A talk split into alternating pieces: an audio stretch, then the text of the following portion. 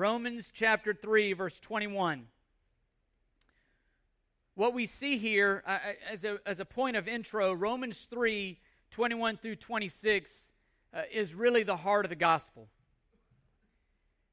Last week, I tried to, to summarize everything with one word, and that is the, the idea, the biblical truth of propitiation that in Christ God satisfied all the righteous demands, all of his righteous demands in Christ. And, and we said that the word there was to satisfy, to propitiate meant to satisfy. And the dilemma of the gospel is this is how can sin, how can a righteous God declare sinners to be righteous?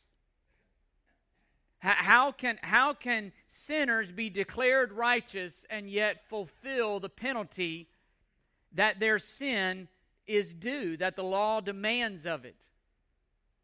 How can God maintain his righteous character and yet forgive sinners? How can he declare sinners to be righteous? How can both of these things happen simultaneously? And the answer is propitiation. We looked at it last week propitiation that God offered a satisfactory sacrifice on our behalf, that Christ is our substitute, that Christ satisfied all the demands of God's righteousness.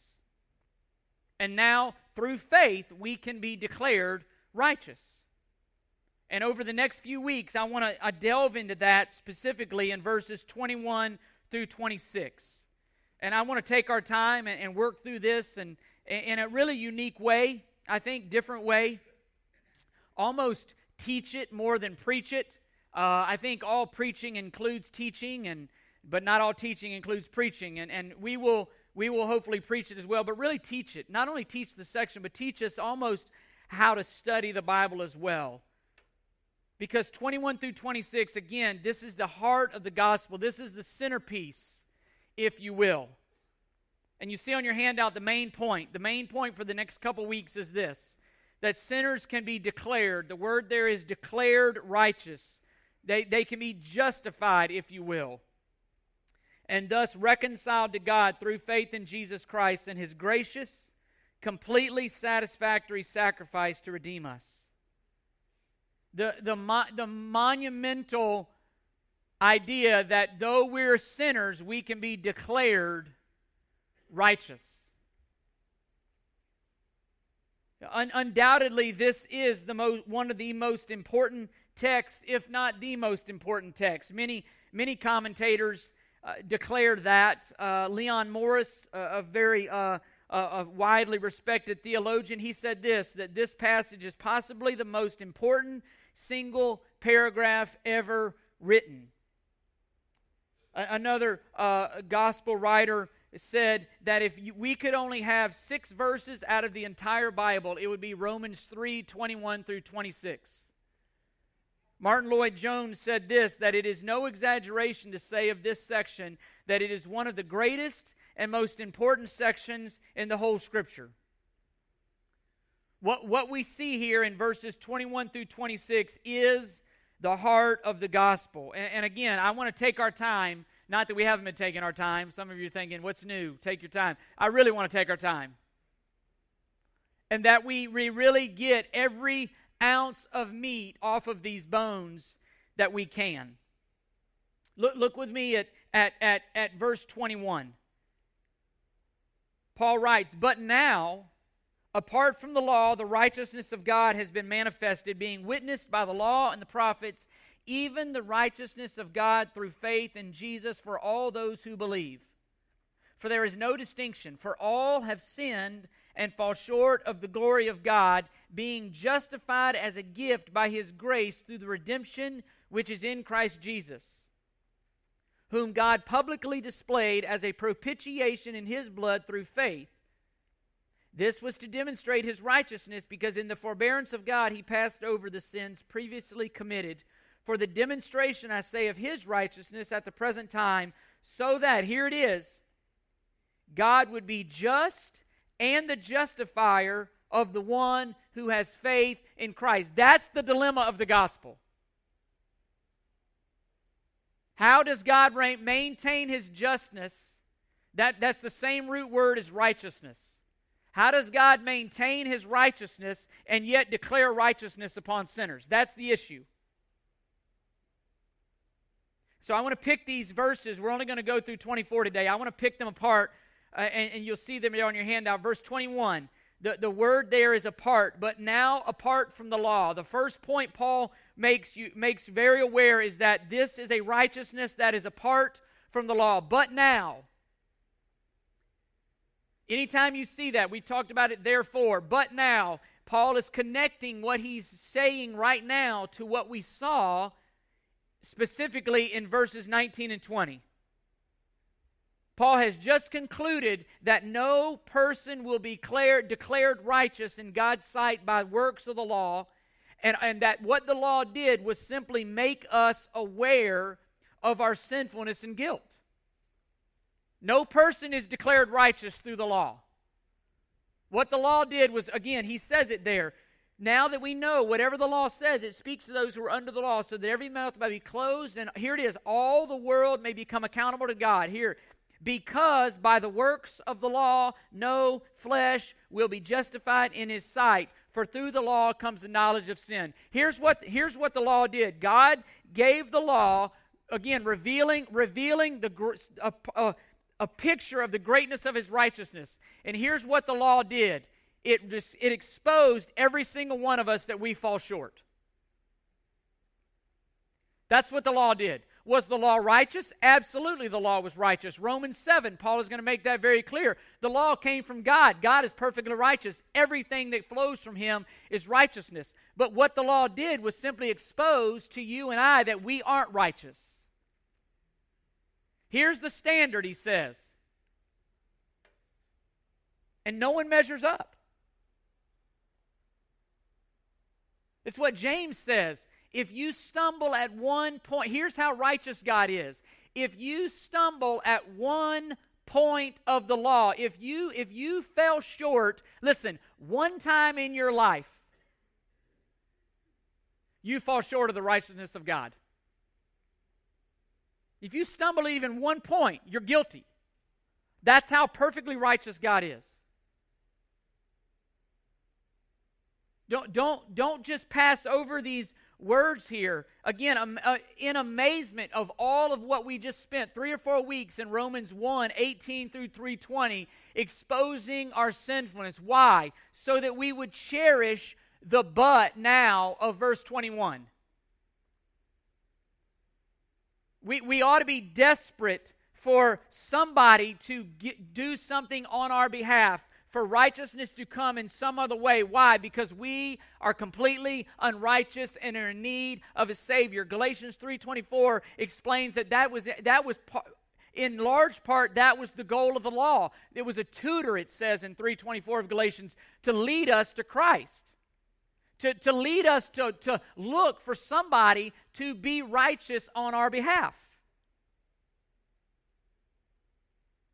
I mean, and think about all that we saw in Romans 118 through 320. Uh, again, a picture of the people for whom Jesus comes and dies for. People who suppress the truth in unrighteousness. People who exchange the truth of God for a lie. People who have sinned in all sorts of ways. People who hypocritically do the very thing that we hate people who are prideful, people who are arrogant, people who think that, that because of this and that we can earn or merit or deserve God's favor. What Paul has exposed in 118 through 320 is that we are utterly sinful to the core. Jew, Gentile alike, all stand under. That was verse 9. What then? Are we better than they? Not at all. For he has charged that both Jews and Greeks are all under sin. That, that's the verdict. And in spite of that, in spite of the rebellion, in spite of all of that, but now God, apart from the law, has revealed his righteousness. God, God has revealed a way for that sin to be dealt with. We ought to stand amazed by that, that God would do that. Again, He's not doing this for His friends, He's doing this for His enemies. He's not doing this for people who sought after Him, He's doing this for haters of God. God, in His greatness and His mercy and all that He is, has uh, again revealed a righteousness that is apart from the law. What does He mean by this? You see it on your handout. A, that, that what He means by this is multi, uh, many things. There is nothing inside or outside of us that could do for us what God has done through the gospel. There's nothing inside or outside of us, there's no merit in us. Listen, every religion outside of biblical Christianity supposes that there is a way for man to become right with God through works. Every other religion, apart from biblical, even some that supposedly call themselves Christian, seek works to merit favor, to earn favor between sinners and a holy God. Every other religion is man's effort to be reconciled to God by earning his favor through something that we do. But biblical Christianity is God reconciling sinful man to himself apart from good works, apart from anything about us. Biblical Christianity is God sending his, his Son, the eternal one, Jesus, to pay the penalty of sin that you and I deserve to pay. As we said last week, biblical Christianity is not, hey, you make an offering to, to a holy God to try to appease him. Biblical Christianity is a holy God making his own offering to himself to appease himself. God is offering the offering on your behalf. Totally different. God is propitiating himself on your behalf.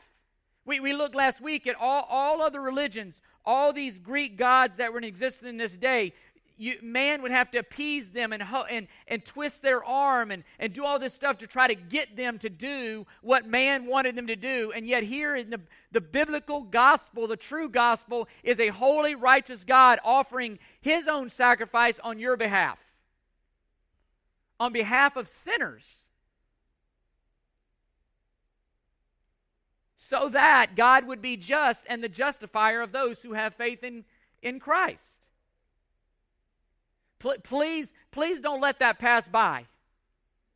Please, please don't, don't, don't miss the amazement there. That when at the very moment when you and I could do absolutely nothing about our sin, God did what we could not do.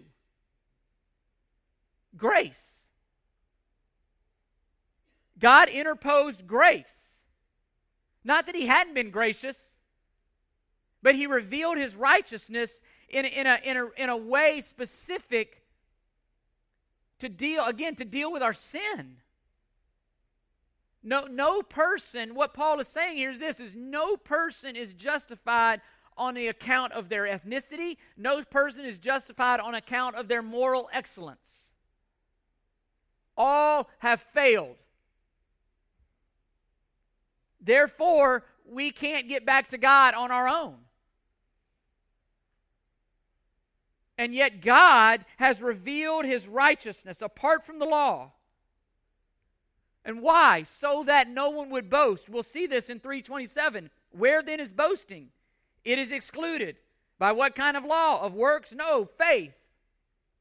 That's the whole point. Go to 1 Corinthians. All throughout Scripture, why did God do this? So that you and I couldn't boast.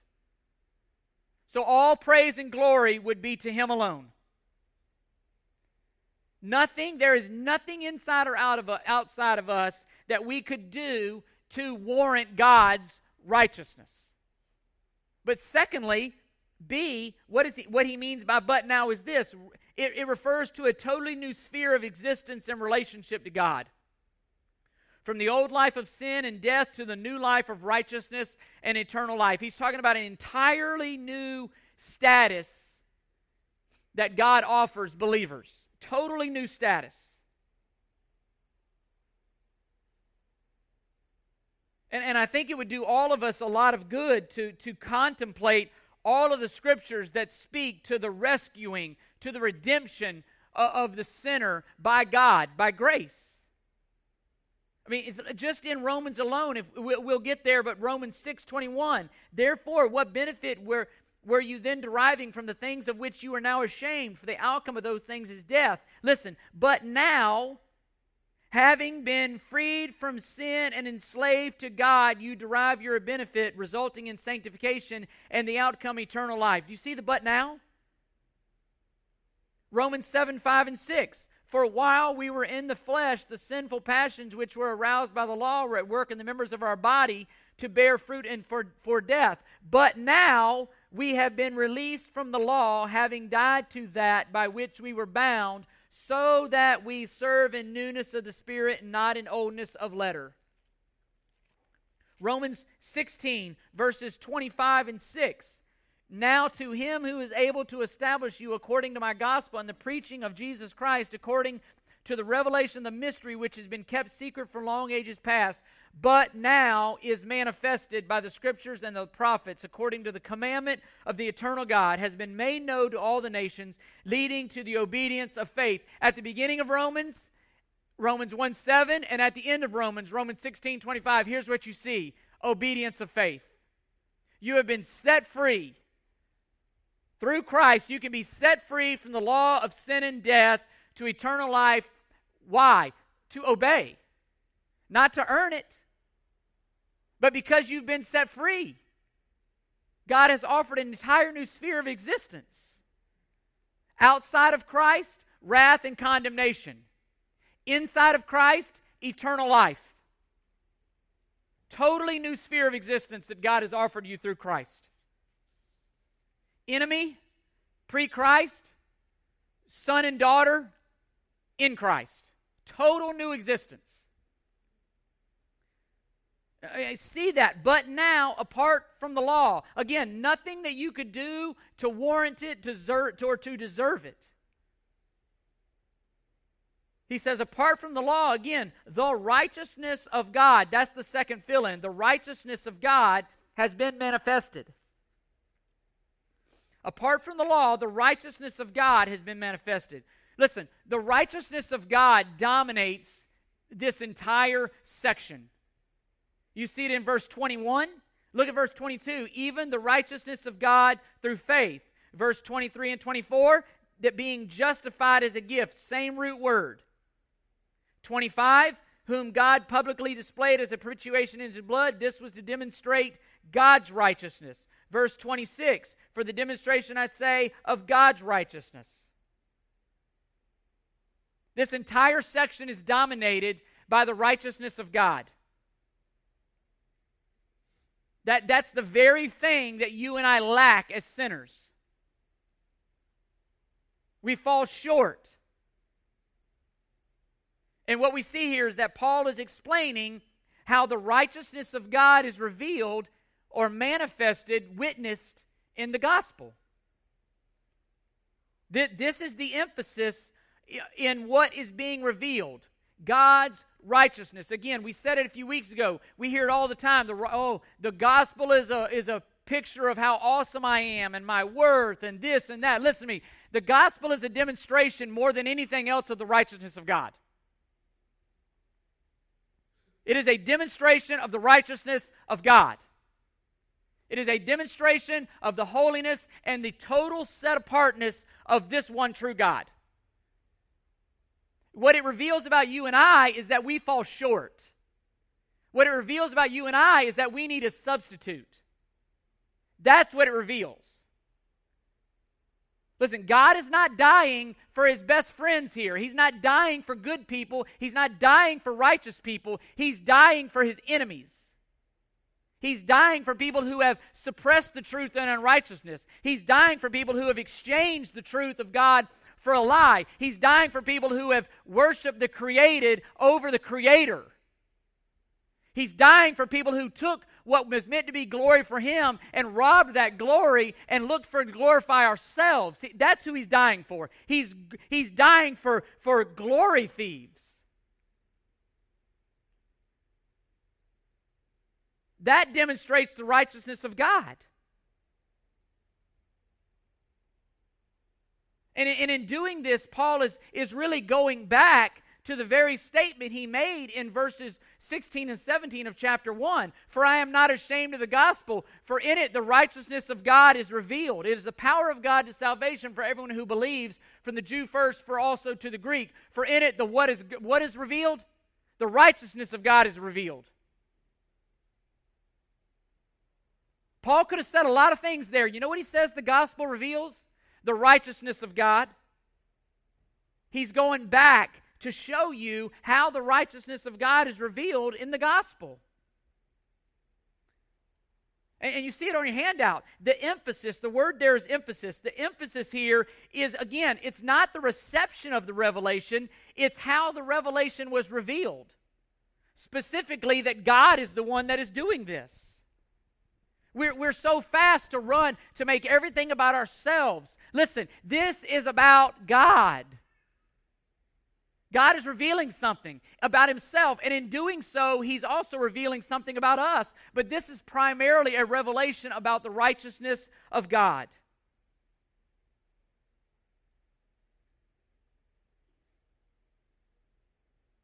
And this righteousness has been, again, manifested, he says, by the law and the prophets. This is nothing new. Uh, one of the ways, again, that God made himself, that's a huge deal. The word there is witness, witnessed by the law and the prophets. God made himself known certainly through the law. The law did reveal the righteousness of God. Again, Romans 7 will, will explain that. And what it did primarily is expose that you're a sinner and you need a Savior. And again, even there, Christ is the focal point what he's what Paul is saying is this gospel is not in opposition to the Old Testament. It's not one gospel for the Old Testament and a new gospel in the New Testament. Paul is writing to say this is consistent. This revelation that I'm giving you, this revelation of the righteousness of God, is witnessed in the Old Testament. Again, Romans 1 2 spoke to this talks about set apart for the gospel of God, which he promised beforehand through the prophets in the Holy Scriptures. Even Hebrews chapter 1, verse 2. I'll get there eventually. Hebrews 1 2. In these, la- starting verse 1, God, after he spoke long ago to the fathers and the prophets in many portions and in many ways, in these last days has spoken to us in his Son whom he appointed heir of all things, through whom also he made the world. Even in Romans 1:17 when he says the righteous shall live by faith, he's quoting Habakkuk 2:4 there. The righteous shall live by faith. If we ever make it to Romans chapter 4, he's going to use Abraham as example to prove that it's not through the law that someone is declared righteous, but through faith, even the great Abraham, through faith in Romans 4 4 and 5. Now, to the one who works, his wage is not credited as a favor, but what is due. But to the one who does not work, but believes in him who justifies the ungodly. Again, who is he justifying? Not good people, the ungodly. Now, to the one who just, again, to believes in who justifies the ungodly, his what? His faith is credited as righteousness. Faith. Even the great Abraham was justified by faith apart from the works of the law. What is Paul saying? Justification has always been through faith, not through the law. Again, not two gospels, not an Old Testament gospel and a New Testament gospel. One gospel. And again, what we see here is not that, again, it, it's, it's, not, it's not new in that the Old Testament pointed to it. You see in your handout. God promised it in the Old Testament, He fulfilled it in the New Testament. What God promised in the Old, He has fulfilled in the New. And even this is a declaration of God's righteousness. That God was faithful to do exactly what He said He would do. God initiated it, God fulfilled it. The Old Testament, we saw it, again, predicted this revelation of God's righteousness. Salvation has and always will only be through faith in Christ. Abraham, what? He believed, and it was credited as righteous. And again, everything in the Old Testament it was pointing that one day God would offer Christ. Even in Genesis 3:15, God promised a savior who would deal with Satan. And what this reveals is that God's righteousness is being revealed. And again, what he says here is that literally it's open for everyone to see for themselves. The whole world. His son is on a cross, on a hill, for all the world to see the revelation of Jesus Christ open for everyone to hear about. The question is, how will you respond? Because think about it if there was a way to get to God any other way other than Jesus dying, why did Jesus have to die?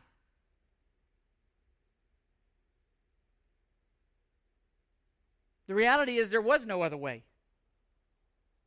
And yet we have the righteousness of God in that He offered the way.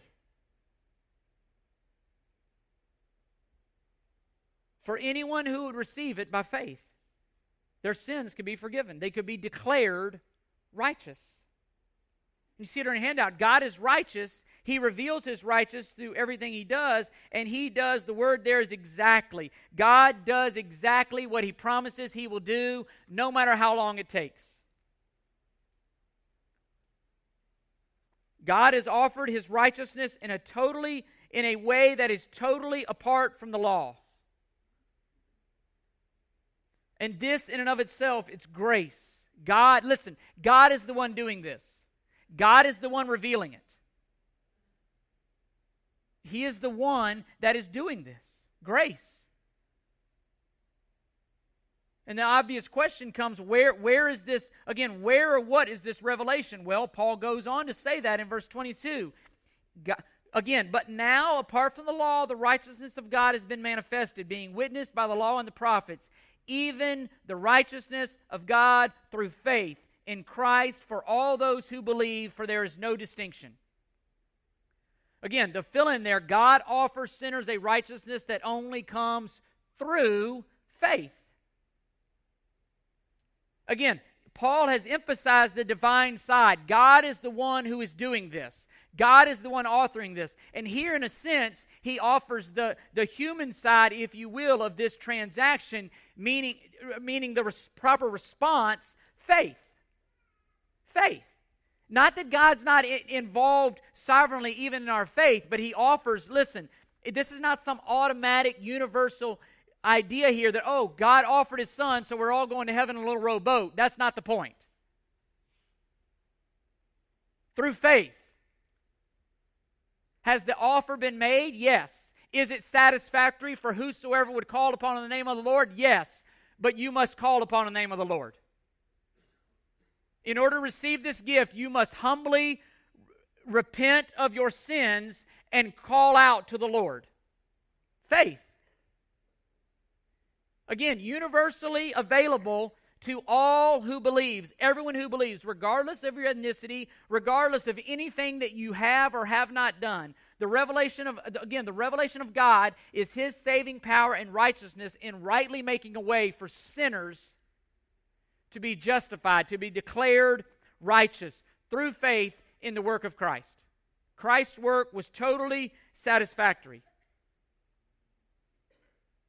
And you see it on your hand out there. God is revealed as righteous in that he has made a way for sinners to be forgiven while maintaining his righteous character and at the same time rightly justifying sinners. That's the point that he would be just, verse 26, and the justifier of those who have what? Faith in Christ. That's the word. Faith. You say, Chris, what is faith? Well, again, Hebrews 11, verses 1 and 2 tell us that. Beautiful definition of faith. Faith is the assurance of things hoped for, the conviction of things not seen, for by it the men of old gained approval. What is faith? Faith is the assurance of things hoped for, the conviction of things not seen. The word, the word picture there literally is of title deed. You're that confident. You build your entire life on it. It's not just, man, I hope so. It's certainty. And where is this certainty placed? This certainty is placed in the work of Christ as being totally sufficient for the forgiveness of our sin. Not Christ plus something else, not Christ minus me doing something else. It's Christ alone. All your eggs in that basket. That's faith. It's confidence, it's assurance. It's in something not seen, but it's an assurance of what you haven't seen. And this faith is the sole means of justification apart from works, only by faith. Again, and you see it on your handout, the righteousness of God that he offers through faith is available. The word is available. Look what Paul says. Again, even the righteousness of God through faith in Jesus Christ for all those who believe. There is no distinction. Whether you're a Jew whether you're a non Jew. Faith in Christ is the only way that someone can be declared righteous and forgiven of their sins, justified. Ethnicity doesn't give you an exemption. Nothing you have or haven't done doesn't give you an exemption. There's no distinction between people due to their ethnicity. That's what Paul is saying. There is no distinction. Leveled playing field. This is what Paul just said in Romans 118 through 20, through 320. There are none righteous. No, not even one. No distinction. Jew, unrighteous. Non Jew, unrighteous. Level playing field.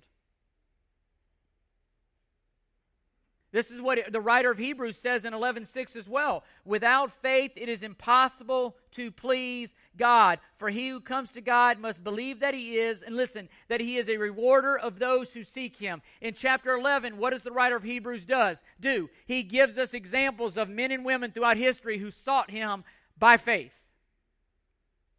By faith. Every one of the examples in Romans and Hebrews 11, by faith, by faith, by faith. Universally offered, regardless of anything about us. No distinction.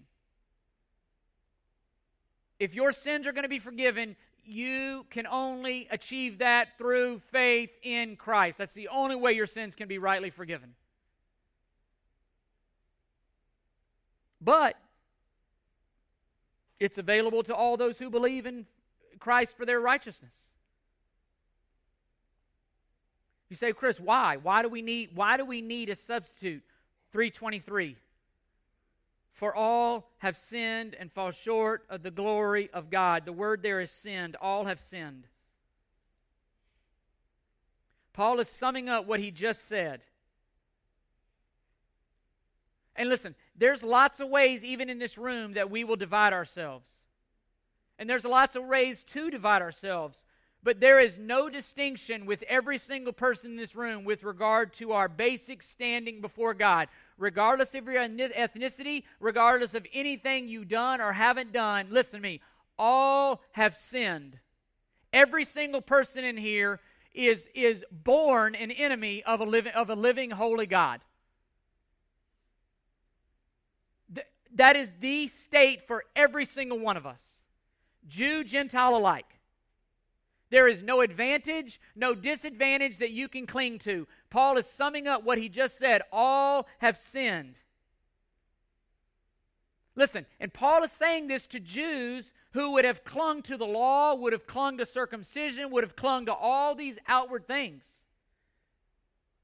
And before we come down on them, listen, Paul is saying that today to an American culture who has a great religious heritage, who, who right or wrong claims that we were founded on Christianity.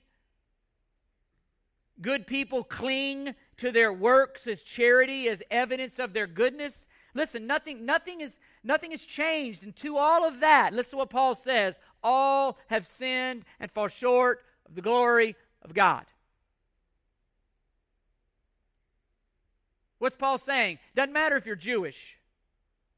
Doesn't matter if you grew up in America and doesn't matter what our forefathers stood for. Every single one of us individually have sinned. Therefore, we got a problem. Not, not, you know, your Jewishness doesn't make a bit of difference. Your, your American doesn't matter. You've sinned. You've fallen short of the glory of God. You, you do not meet the standard of a righteous God. And again, Paul is summing up everything he just said in verse 118 uh, through 320. And here's the conclusion regardless of who you are, that's the fill in, regardless of who you are or anything respective about you, all have sinned. All. Therefore, we need a righteousness that's outside of us. We need grace. Listen, he says, All have sinned and fall short of the glory of God. The fill in there on your handout is glory. And Paul, Paul makes it very clear here what sin is. It's not falling short of your own standards. It's not falling short of your parents' standards. It's not falling short of, of America's standards. It's falling short of the glory of God. It's falling short. The word there literally points to God's greatness, His awesomeness, His perfection. You know, we've fallen short. What it, really, what he's saying there is, you and I fall short of God likeness. We don't measure up. We fall short of his character. By the way, that's what you were created. God created you in his image, in his glory. He created you to bring glory to himself, and we've fallen short of that. Literally, literally, what Paul is saying here is this sin is the lacking. The word is lacking. Sin is the lacking of the glory of God. The word there, the word there falls short literally can be, be interpreted lacking. We lack, listen, as sinners, we lack godliness, we lack righteousness, we lack the glory of God. We were created in the image of God, created for the glory of God, and this has been ruined by sin. Again, in salvation, God declares you to be righteous. In sanctification, you begin to pursue that righteousness. In glorification, God will give you fully that righteousness. But that's the issue it's righteousness. You and I aren't righteous, we lack that. Salvation, what God is doing, please hear me. God is not saving you to heal your marriage, to, to heal your bank account, to do any of those things primarily. God is giving you gift righteousness. That's what you need. That's what the gospel offers. 2 Corinthians 3:18 but it, but all but we all with unveiled face beholding as in the mirror the glory of the Lord listen are being transformed into the same image from glory to glory just as from the Lord the Spirit. Do you see what God's doing in salvation? He's restoring his image in you. He's setting you on a path to restoring the, the God likeness, the image that He created you for. To reflect our Creator rightly.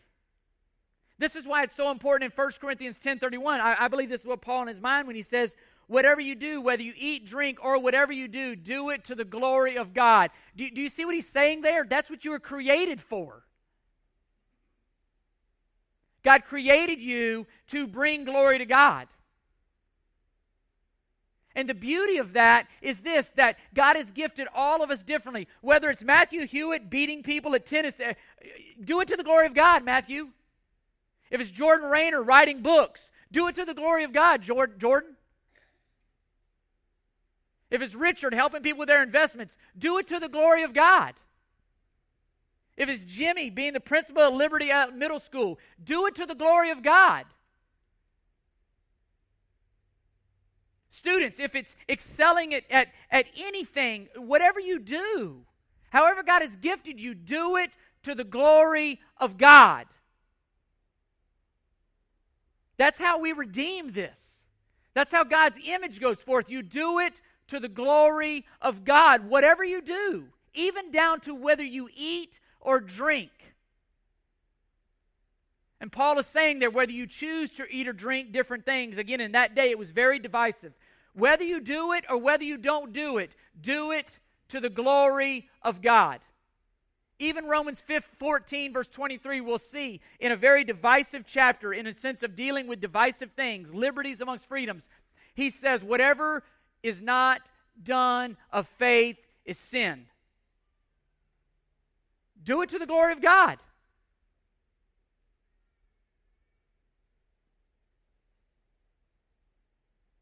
We can mask it, we can make excuses in all kinds of ways, but listen to me. Romans 3:23 is humanity's number one problem. At the root of all of our problems, at the root of every single one of our problems is sin.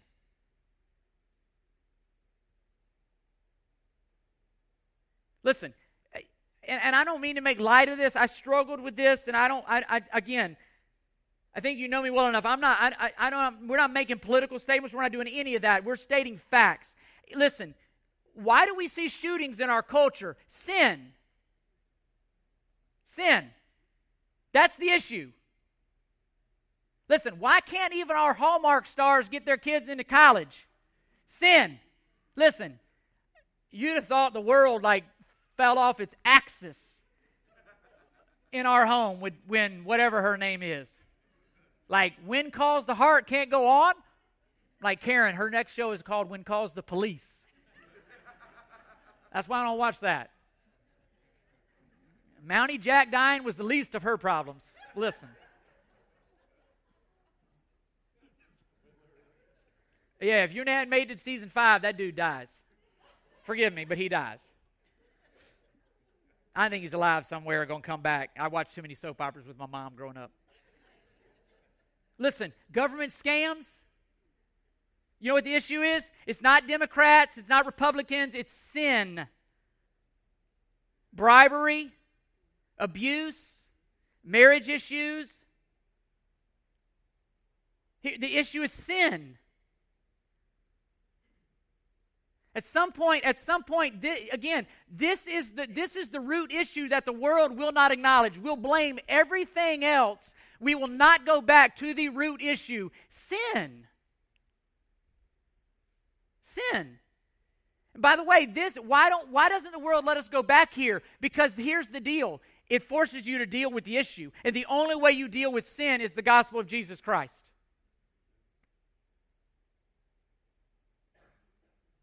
Listen, all you and I have ever known is sin. The, the reason, even the reason you and I can read this verse, 323 for all have sinned and fall short of the glory of God. The reason we can read this verse and not be brought to our knees in amazement that and and and just act like nothing happened the amazement of what God has done in Christ Jesus. The reason why we even blush at that is because of how sinful we are. We don't know. All we know is sin. And when Paul says, but now, apart from the law of God, the righteousness of God, we just glance over that. Why? Because all we've ever known is sin. We have no concept of how sinful we are. It's part of the reason why we don't want to read this book. The more I read this Bible, here's what I walk away with I am a wretch. I don't measure up. Could be my attitudes, could be my motives, Everything about me needs transformation. It lacks the glory of God. The thought that God would be gracious, gracious and crucify his son for me, the righteous for the unrighteous, the reason we would yawn at that, even as believers, is because, again, our sinfulness dulls us to our sinfulness.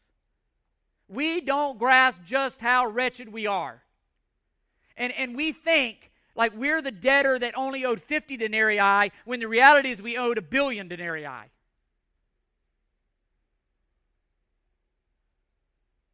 We don't grasp his grace. Even the idea that the, the again the seed of every single listen to me the seed of every single sin ever committed lies in yours and my heart Listen, there's not a single sin that has ever been committed that you and I couldn't commit. Oh, but for the grace of God.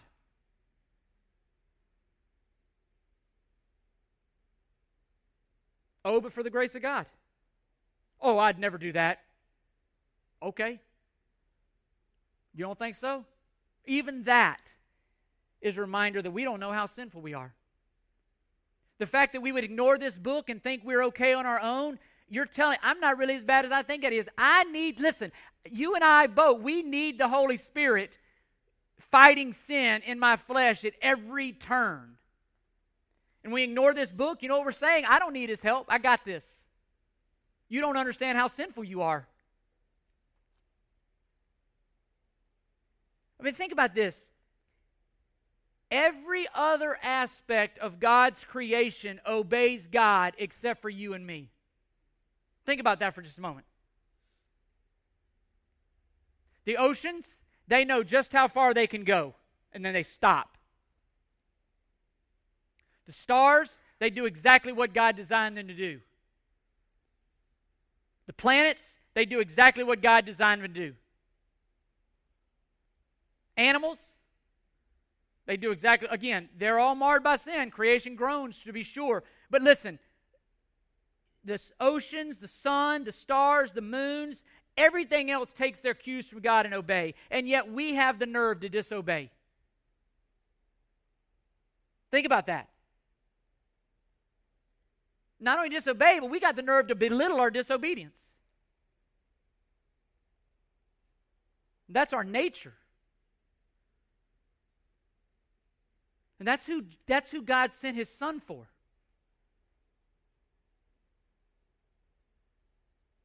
You see it on your handout. The picture we have is that all have sinned, and that sin is essentially rejection of God and His glory as the supreme value in our lives. That's what sin is. Sin considers God in His glory, and instead of loving God's glory and treasuring God's glory and living for God's glory, we have the arrogance to exchange our own glory in the place where God was meant to get glory. That's what sin is. And listen, sin has everything to do about God. It is a disposition and a, and a belittling of God. You see it in your handout. It's the belittling of God's glory by not trusting Him, not treasuring Him, and not wanting Him as the foundation and center of our lives. That's the issue. We can argue over sin. We can argue about it. We can argue, dot, dot, dot. Listen, at the bottom line is this you're, you're, you're refusing to put God as the foundation and the center of you. If you have taken God, who is meant to be the center of the universe, and you've replaced it with yourself. That's what sin is. That's the issue. Somebody didn't make you do it. Nobody made you do it. You chose to make the whole world revolve around you. That's sin.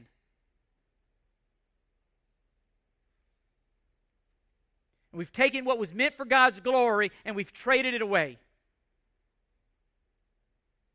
We've loved other things more than God. We've treated God and His glory with indifference and lukewarmness. And the issue becomes okay, how am I made right with God? Because this falling short is sin, and thus we need a Savior. And that's verse 24 being justified as a gift by His grace through the redemption which is in Christ Jesus. Being justified by grace, not by works, no, by grace. In the, in the very moment of falling short of the glory of God, God crucified his son. The character of God's justification.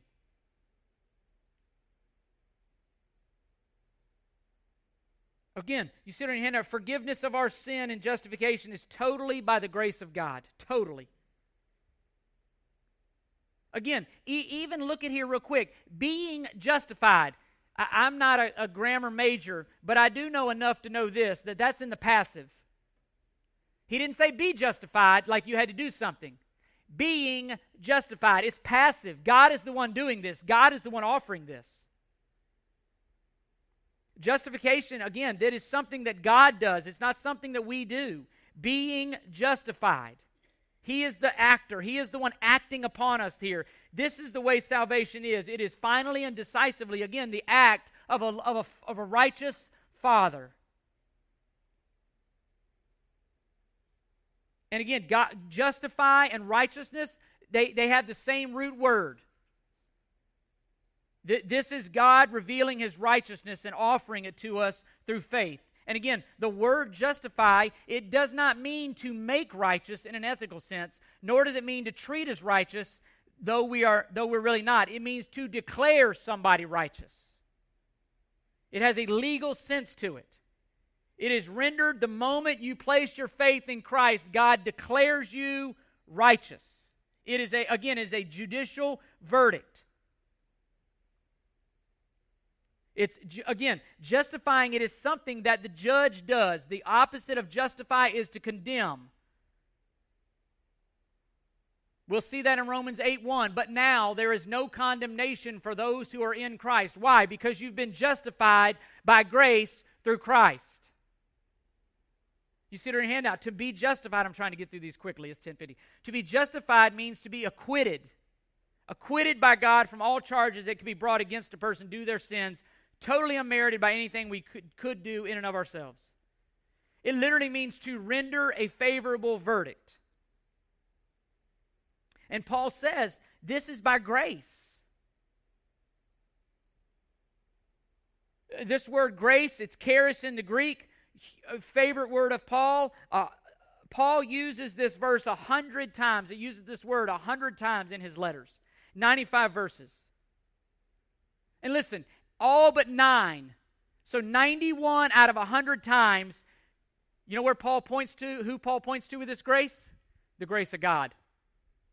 91 out of 100 times, he links it with God.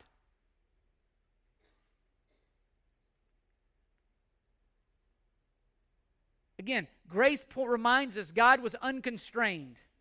In, in, listen, he was unconstrained by you or me. What constrained him was his righteousness. You and I had no reason to lay claim or on God's favor, and yet, but now, what we deserved was wrath and condemnation, but now. Again, he has offered justification through, by grace, through the redemption in Christ Jesus. In Christ Jesus.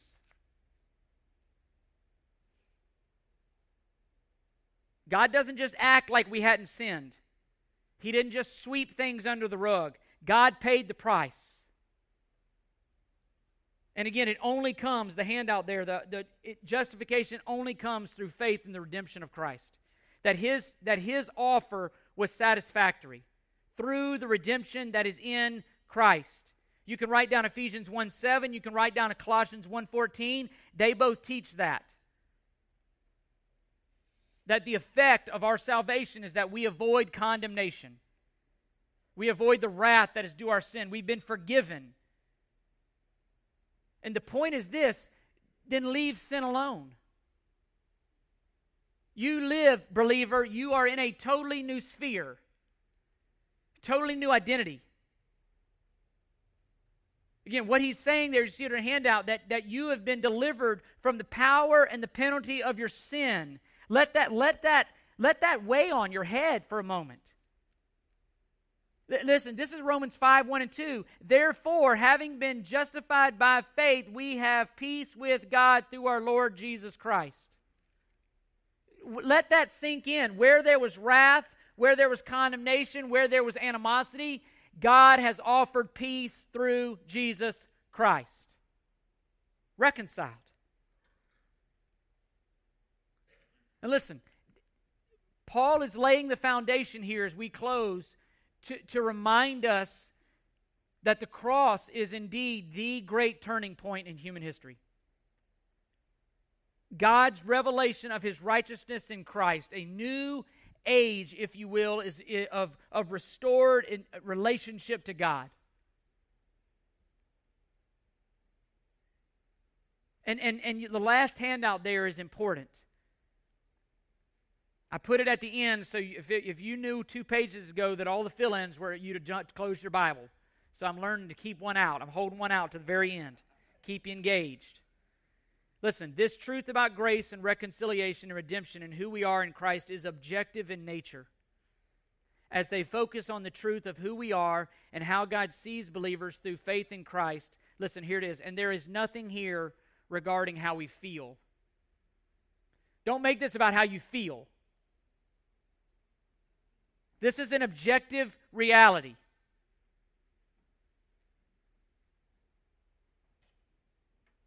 The, the challenge is to build, as believers, to build our entire lives around who you are in Christ Jesus justified, redeemed, forgiven, adopted. Those are not simply titles to just throw around, they're titles to change how we see ourselves, regardless of how you feel. Again, in, the, in a hospital room on Tuesday, it, it's very, very, very tempting to feel abandoned at that moment by our Savior. And yet, you, you, you know, in spite, I remember as the doctor was sharing this news, there was just something in me just boiling up and, and thinking about this passage, and I just kept, I wanted to interrupt him and say, but now, but now. You can say all you want to say about this man right here. Here's the beauty of the gospel. You know what? You know what? You, you, we're saddened by it. Listen, and you're saddened by it, Doc, but here's the deal. If he dies because of this, you know all it's going to do for him as a believer is get him to his Savior quicker. And in death, you know what Paul says? We win. Because the enemy of death is separation from a holy God. And you know what? Jesus Christ has taken the sting out of death, and now death for a believer ushers us into the presence of our Savior. But now, live, believer. Live in light of that. Let, let that truth permeate your lives, who you are in Christ, and do all things to the glory of the Lord as a believer. But now, live in light of the but now.